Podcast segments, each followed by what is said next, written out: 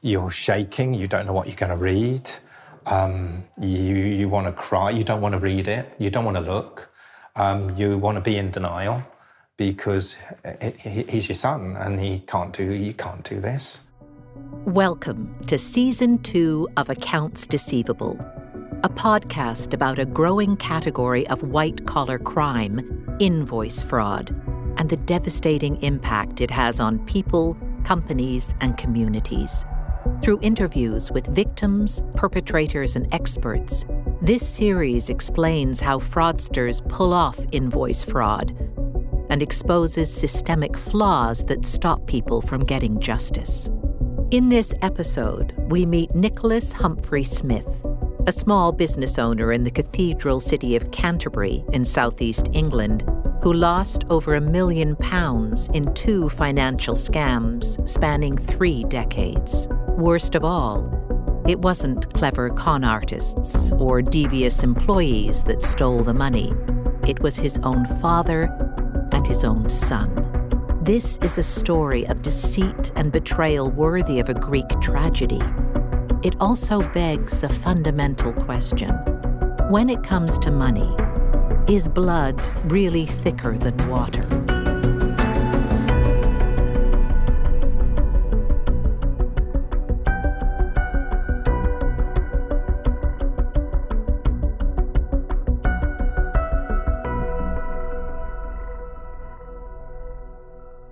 To the outside world, Cecil Humphery Smith was an impressive figure a staunch Roman Catholic, a successful business owner, a leading genealogist, a member of the Sovereign Military Order of Malta, and a father of six. He was well connected in the upper echelons of the church and the local community. To his family, though, he was a tyrant and a bully. His son Nick describes his behavior as manipulative, powerful, narcissistic, and abusive. Nick got married aged just 19 in order to escape his father, left the family home, started a family, and built a career as a successful sales exec, specializing in bathrooms and bedrooms. Although his wife eventually left him for the next door neighbor, he remained a devoted single dad to his two kids, Michael and Samantha. Life was hard, Money was tight, but it was good. However, in the winter of 1989, Nick received a call that would change his life forever. And now I get a call from one of the directors of my dad's business saying, Look, dad's not well, and the business is failing really quite badly. And he won't want to tell you this, but he really needs you back especially with all your sales experience now. Mum's saying, I don't think you should, Nick, because I think you might fall out.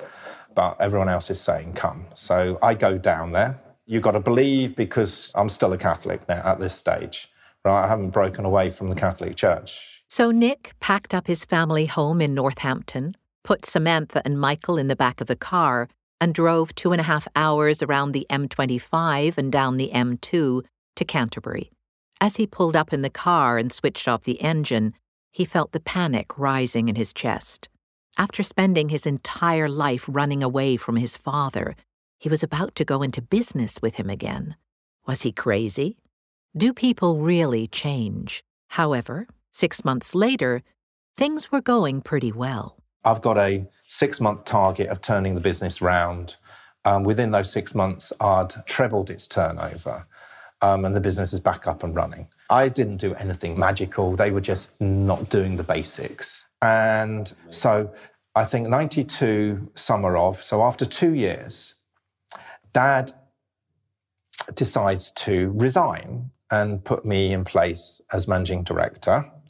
On, and I would only accept that on the conditions that I was the major shareholder, which he agreed. For the first time in his life, Nick was CEO, chairman, and major shareholder of a growing business, Achievements Limited, specializing in genealogy and heraldry products and services. During his first two weeks in full control of the company, he made calls to the other shareholders to listen to any concerns and discuss his future plans. A couple of those phone calls revealed some worrying news. I have a talk with the accountant and the company lawyer. Both of them are a bit concerned that dad decided to resign just like that. The accountant says, I can't tell you too much, but you need to dig. So I phone up this director in Malta and said, I've been told to dig. Dad's, he says, Oh, I always thought there was something funny going on. I says, Well, you better come over. In an old filing cabinet, Nick discovered a black book going back decades. In his dad's scrawled handwriting, it showed records of cash coming into the company's accounts and being siphoned out without ever officially going through its books. He found evidence of properties belonging to the company being donated, but without records of deeds being officially transferred. It was also clear his father had exploited a charitable arm of the company to commit tax fraud. Nick hired an ex Scotland Yard detective to investigate, who uncovered more shocking news. Despite constantly pleading poverty, his father had private bank accounts with hundreds of thousands of pounds sitting in them. Nick had always wondered how he'd managed to put six kids through private school, own properties, and take expensive holidays. Worse still, the company was the subject of two separate investigations one by the Charity Fraud Department, the other by the Inland Revenue. Nick called the police, and voluntarily offered to assist in their investigation. The police are in the building because I've given them permission to seize whatever they wanted because they've already seen the evidence, they just needed more. While the police raided the office, something dawned on Nick. He hadn't been given the shares out of the kindness of his father's heart, and his decision to resign wasn't unprompted. His father was going to make him the scapegoat and pin the fraud on his shoulders. He thought he could teach me a lesson and I was the scapegoat, 100%. And he had three barristers and a lawyer, and I just had a country bumpkin lawyer that I could afford when I sold my antiques. Sure enough, at an emergency general meeting on the 18th November 1993, whilst the fraud police were in the building gathering information, the shareholders voted to remove Nick and all the company directors. My dad won, and they even got a psychiatrist in there because they were trying to make out I was insane. Mum even came round to talk to my wife at the time to say, look, now Nick's going through a breakdown. And she goes, there's nothing wrong with Nick. It's dad. It's what he's doing to, to the business. Nick's just trying to save it. Angry, betrayed, hurt. Nick stood up, walked out of the boardroom, and back to his private office. He collected up his belongings and then turned around and looked at his empty desk. The only thing I left in it is a coat of arms we'd designed an elephant's head with a tusk, and the crest was a phoenix rising from the ashes. And I left a copy of that in the middle of my table. So dad knew that I'm now, I'm gone, but I'm going to rise. Nick's father blamed the whole sorry episode on him, accusing him of stealing £500,000 and successfully tainting his reputation amongst his five sisters and his own kids. The police, who were thrown out of the Achievements office straight after the board meeting, were unable to secure enough evidence during their raid to prosecute. Once again, Cecil Humphery Smith had escaped scot free. Sadly, between that fateful meeting and Cecil's death in 2021, the two men hardly spoke again. He was an abuser. At his memorial in Canterbury Cathedral, my first ex wife turned around immediately after the last song and she said, Well, that's not how I remember him.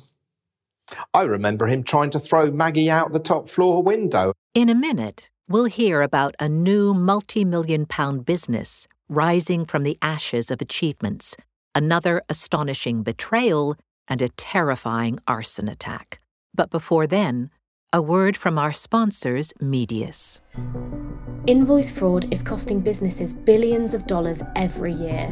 As cyber attacks grow in sophistication, more and more companies are accidentally paying out thousands, even millions in bogus invoices. Medius is an accounts payable software platform that enables finance professionals to combat invoice scams by protecting the integrity of their supplier data, auditing the invoice process in real time, and monitoring for insider fraud.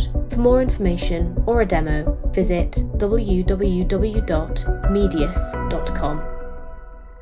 Straight after the emergency board meeting in November 1993, Nick walked out of the Achievements office and into the local tavern. It had been a long day and he needed a pint. To his surprise, a group of ex employees were waiting for him. They had a plan. There's 20 members of staff in the pub waiting for me to come in. And they're saying, but we don't want to stay. Oh, we want to go. And we're not staying with him. We want to go. And I'm going, well, I'm going back up to Northampton. I'm not staying here. And anyway, if we were to set up another business, we need money. I've lost and used up all my money on lawyers. I haven't got any more money. So I've got to move up, sell my house, move up, and I'll have some money. And then one ex director says, Well, I've got a big job coming in soon. I might be able to put in 50K. The ex bank manager says, I can give you five. Someone else says, I'll give you two. And I go, oh, well, okay, um, let me think about it. What do we call it? Giles says, well, I've always thought of writing a play called Ancestors. Why don't we call it Ancestors? Ancestors was born. By the beginning of 2008, Ancestors of Dover, a designer and manufacturer of heritage products, was turning over 1.5 million pounds with 20 staff and counted some of the UK's biggest brands Hamleys, Harrods, the British Museum, English Heritage, and Westminster Abbey as its customers. Business was booming. Founder and CEO Nick Humphery Smith was enjoying the thrill of running a successful business, even if he was finding the workload difficult to handle. One weekend, Nick's son Michael came around for Sunday dinner. As his wife Anne prepared roast chicken, Yorkshire pudding, and gravy, Nick opened a bottle of Burgundy, poured his son a glass, and asked him how things were going. Michael sat back in his chair, let out a deep sigh, then poured his heart out. He was struggling to find a job, short on cash, and worried that he wouldn't be able to make this month's rent. So Anne suggests that we offer him a job in sales because we're desperate, because otherwise I'm doing it all. So we do. And actually, it's the biggest mistake in my life. One of my biggest mistakes. The two men had a complicated relationship, a problem that could be traced back to, you guessed it, Nick's father, Cecil. For years, Cecil doted on Michael, providing him with money and allowing him to live illegally in one of the houses owned by his charity. He dripped a relentless stream of poison about Nick into Michael's ear, driving a wedge between them. Little wonder they were estranged for more than a decade. However, the first few months of Michael's employment were promising. Nick appreciated the extra help he provided, dealing with suppliers, quotes, invoices, and handling the distribution of products and even started enjoying the additional time they were spending together. I'm taking them away with me. I go to Thailand an awful lot because jewelry, a lot of the jewelry design was done over there um, and made over there, and I'm sourcing. So I'm doing trade shows in Hong Kong and then and Thailand, and he'd come with me because I'm trying to show him, and I'm going to China, right? So I'm trying to build him up. He's not the brightest kettle of fish either, but I'm enjoying time. I would introduce him as my best friend, my, my business partner, and my son. That's how I used to introduce him. And that is honestly how I really felt. I thought, I've finally cracked it. We're, we're having fun. But as the years passed, the gloss started to come off.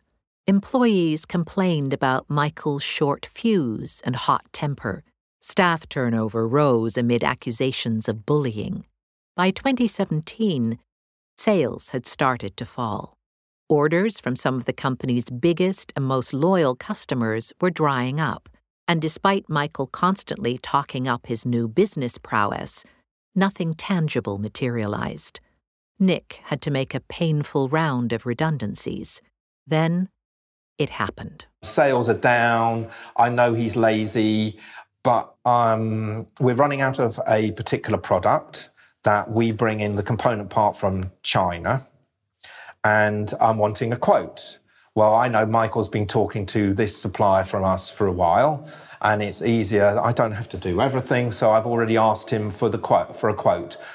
at least two weeks before. I know this supplier's normally within a day she's come back with the price, and he hasn't given it to me. So I, I actually storm into Mike's room, having asked him God knows how many times. I says, Mike, you must have that quote by now. I have got to have it now. By the time I go back into my office, I want that quote. So send it to me. And lo and behold, it's on my email when I get up and sit back down within 30 seconds or a minute, maybe it is. And I open the quote and I see the price. I think, oh, that's fine, right? I'll print it out so that I can raise the purchase order. And it's print out, and you look at it, and you and now I've, I've just seen at the top, oh, it's not made out to ancestors. It's made out to oh, burnt toast solutions. Nick assumed the supplier had inadvertently sent him the wrong quote, so he sat down grumpily in his chair and started writing a curt email. But midway through, he stopped, took a sip of coffee, and scratched his head. Something didn't feel right. This quote was from a trusted, reliable supplier that rarely made mistakes, and the parts described in it matched the stock he had requested. After a minute or so, he opened his web browser. I'd like to know, I, am just curious. I want to know who owns Burnt Toast Solutions because I'm curious about anything. So I type in burnt toast solutions on Companies House, and Michael's gone and set up this business back in April, and he's the sole director. Head spinning and stomach churning, Nick walked unsteadily downstairs to the office of his company secretary, Tim, and invited him out for a sandwich. In the cafe, they started going through every possible scenario. Maybe it was a mix up or an innocent mistake. However, after a while, they realized there was a plausible, if harrowing, explanation. Michael was running a shadow business inside Ancestors, using their office, equipment, and suppliers, siphoning off customers, sending invoices from, and diverting funds into Burnt Toast Solutions bank account. You're, shaking. Yeah, your hairs on your hands and your arms and all down your back, if you've got any, they've all gone up. Um, you need a drink. I'm not an alcoholic. I need a drink. Um, you want to cry because he hasn't said anything. Then you start to think, oh, well, maybe he's wanting to surprise me because we had talked about setting another company up that could compete against us, but as us um, because we were doing promotional goods, but to the trade, but we could actually go direct. But if you sell to the trade, you can't go direct as well. And I thought, well, mm, maybe, maybe, maybe not if I'm wrong and he is up to something. Nick and Tim headed back into the office and called their employment lawyers. But after an hour or so on the phone, it became clear they currently had insufficient evidence to prove wrongdoing. It was Friday night, and both men were shattered. They locked up, jumped in their cars, and drove home. That same weekend, Nick headed back into the office. The whole saga had completely dominated his Friday, and as a result, his in tray was overflowing. Sunday, I come in to do some other work and think, okay, right, I finished that. Oh, yeah, right, I'll go on Michael's computer. And I type in the word burnt toast and nothing's coming up. So I'm phone up Tim and I say, it's, it's all right, mate. There's nothing. Oh, because it's taken a few minutes to get hold of him, and all of a sudden the screen's now loading up with all the hundreds and hundreds and hundreds of emails. Burnt toast. Nick told Tim he would call him back. He started opening the emails and found dozens of messages from former Ancestors clients who were now doing business with burnt toast solutions. The pattern was the same every time. Michael would offer an inbound prospect or current client a 20% cut in costs if they shifted their business to his new company. He would then use his dad's premises, staff, machinery, and couriers to complete the job. But instead of sending the customer an ancestor's invoice, he would send one from Burnt Toast instead, with his own account details at the bottom. One email read, I have recently set up a new side business. Please find a lower quote attached. Paul Ellis at accounts payable software company Medius explains more. Establishing illegitimate vendors like Burnt Toast Solutions is a common way to commit invoice fraud, simply because it's an easy win for criminals and because checks are rarely carried out to determine the legitimacy of incoming invoices. As a result, Nicholas's son was able to manipulate internal accounting practices to line his own pockets. After half an hour or so, Nick smashed his hands down on the desk, his knuckles white with rage. He estimated Michael had stolen tens, if not hundreds, of thousands of pounds from him. He was devastated, defrauded by his own son, his own flesh and blood. On Monday, Nick and Tim immediately summoned Michael to the boardroom and shut the door behind him. Is there anything you want to tell me? I must have said it four, five, six times. And then he's starting to get a little bit agitated. And I says, Well, okay, you don't want to tell me, so I'll have to tell you. But you'll have to tell me about this. And I turned over a, the piece of paper that I printed out with his business card on. Do you want to tell me about this? Well, there's nothing to tell, is there? I mean, what do you mean there's nothing to tell? Well, I've got another business. So? Well, one, you can't just go and get and have another business without informing us. But two, you can't have a business taking our customers and using our suppliers, using our equipment, and using our staff. That's just, well, I, I can, I can, and I anyway. I'm a distributor, and you're you're a manufacturer. Michael tried to argue, proclaiming his innocence and arguing that his side business was nothing to do with his father, but Nick wasn't going to be manipulated that easily. So I'm saying, well, we're going to have to suspend you, and I'll need the, the card off you. He gives me the credit card, and I said, I'll have to have your phone. It's my phone. I says, well, actually, it's not your phone. Yes, it is. I says, no, it's our phone. We've paid for it under contract. It's in our contract. We need your phone. You're not having it. And he's got it up like this. So I go to get it. And we're struggling with it. And he moves his thumb up and he goes and he touches my hand. You're, you're abusing me. You're abusing me. So I let go and I says, okay, Tim, phone the police then, because we're going to have to have these not leaving until we've had the phone. All right, you have the phone then, says Michael, and throws it on the, on the table and then goes to walk out say, okay, and we'll send you a letter as to when we want you back in after we've carried out our investigation. Minutes after storming out, Michael walked back into the office. And five minutes later, he comes back in. Can I have some money for the bus then? Sorry, it was funny. Can I have some money for the bus? Because my ticket's on my phone. An inspection of Michael's phone uncovered the depth of the deception. WhatsApp messages between he and his wife showed it had been carefully planned for months, with the pair hiding the evidence of their treachery every time Nick went over to his son's home. We'd gone to a, meeting and we're coming back late. We haven't eaten. And um, he messages his wife saying, What are we having for dinner tonight? Um, oh, tacos. Is there enough for dad? Oh, gosh, do we really want dad coming? I'd have to um, hide all the things and put them up into your room. Oh, right. Well, I haven't got very long to hide the evidence. An experienced company director, Nick was acutely aware of his fiduciary responsibilities to the business and its shareholders. He was also aware that a father investigating his own son represented a significant conflict of interests and a potential breach of the code of ethics. As much as he wanted to stay involved, he decided to hand full control of the case to Tim and recused himself from the proceedings. The following Friday, under professional advice, Michael was dismissed for gross misconduct. Straight afterwards, Nick boarded a plane and traveled to Thailand for a work trip. He was looking forward to a week away from the drama unfolding back in Kent.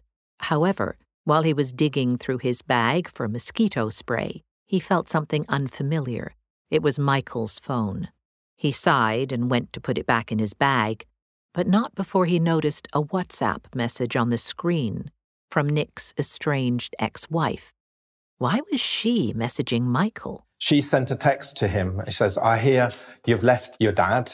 Let's get together so we can compare notes and get him. Get him, thought Nick. What does that mean? A few days later, whilst working in his hotel in Bangkok, Nick received a harrowing call from his next door neighbor back in the UK. His house back home was on fire, completely engulfed in flames. Three fire engines were on the scene, and an entire section of his street back in Folkestone had been cordoned off. Nick rushed back home and found his house badly damaged. He walked through the ash covered remains in tears as he encountered treasured possessions, paintings, antiques, furniture that were completely ruined. When he reached his bedroom, though, something caught his eye. My clothes and my partner's clothes are all cut. The curtains that my ex made are cut.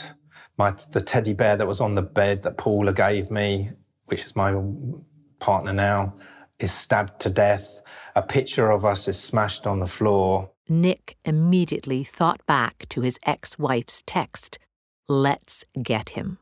He also cast his mind back to the day the fire was discovered.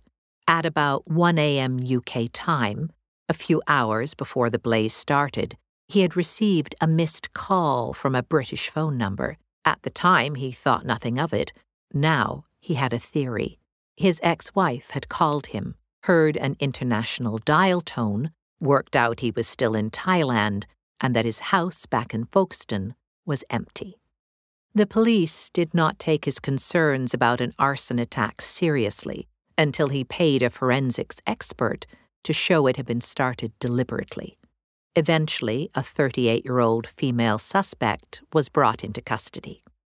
However, owing to numerous police errors, including a failure to collect evidence at the crime scene, she was released without charge. Nick filed two complaints to the Independent Office for Police Conduct that were upheld, but this was scant consolation.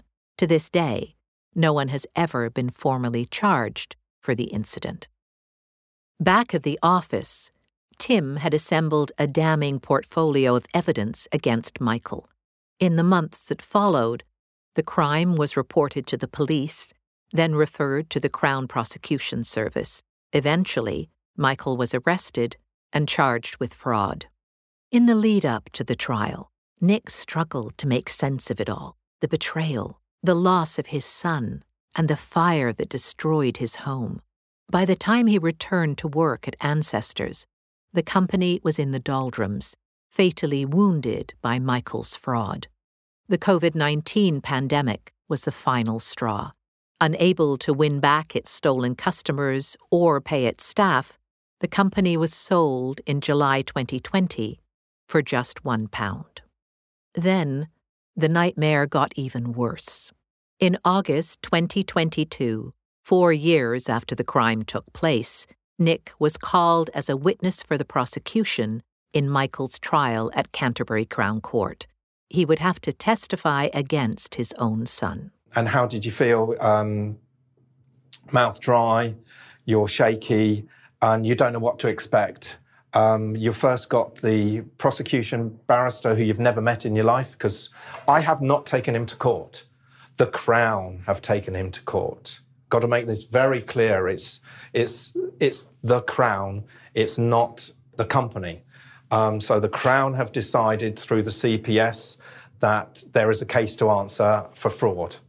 And so I can't talk, I've never spoken to this barrister before, never been in court like this before. And they're sort of gentle.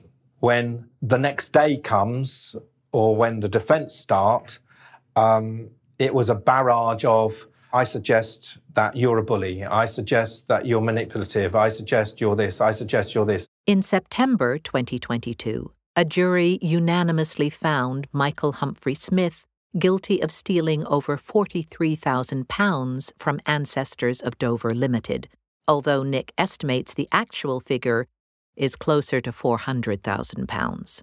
Six months later, standing in the dock wearing a brown suit jacket, Michael was visibly distressed when the judge handed him a 30 month prison sentence. Reflecting on the fraudulent activities of his father and his son, Nick has somber advice for business owners. I used to always trust everyone, and I believe that you can't run a business without trust. What I've learned is what most probably somebody like Sir Alan Sugar learned years ago. You actually can't trust anybody. Therefore, put software on their, on their computers so that you can see what the keyboard strikes are and what their screenshots are.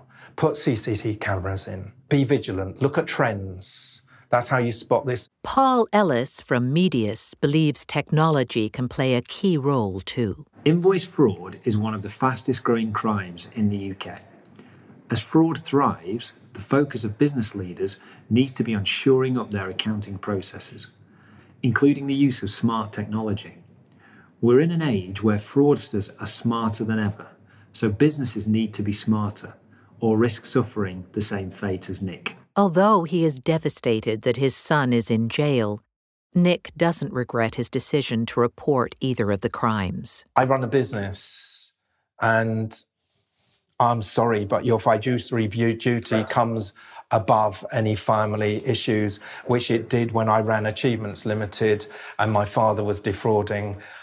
You don't have a choice. You take on that responsibility, and whoever defrauds, you have to deal with it accordingly. Um, otherwise, you're in jail potentially. He also strongly disagrees with the suggestion that as a father, he bears some responsibility for his son's catastrophic choices. I think individuals have to take responsibility for their own actions. No matter how you've been brought up or who's brought you up, it's still your own decision to do what you do. So I can't blame my father. I can't blame myself. Michael's done it off his own volition um, it's his fault. There is nobody else. You know, otherwise, who do I blame for how I've turned out um, and all the hell that one's gone through? Do you blame your dad? Ah, well, bastard. But um, you get on, you wipe yourself down, shake yourself down, and you get on with life. Um, you can't go around blaming anybody but yourself. It's all your own fault. For more chilling stories from victims and fraudsters alike, check out the Accounts Deceivable podcast on Apple, Spotify, or wherever else you get your audio fix.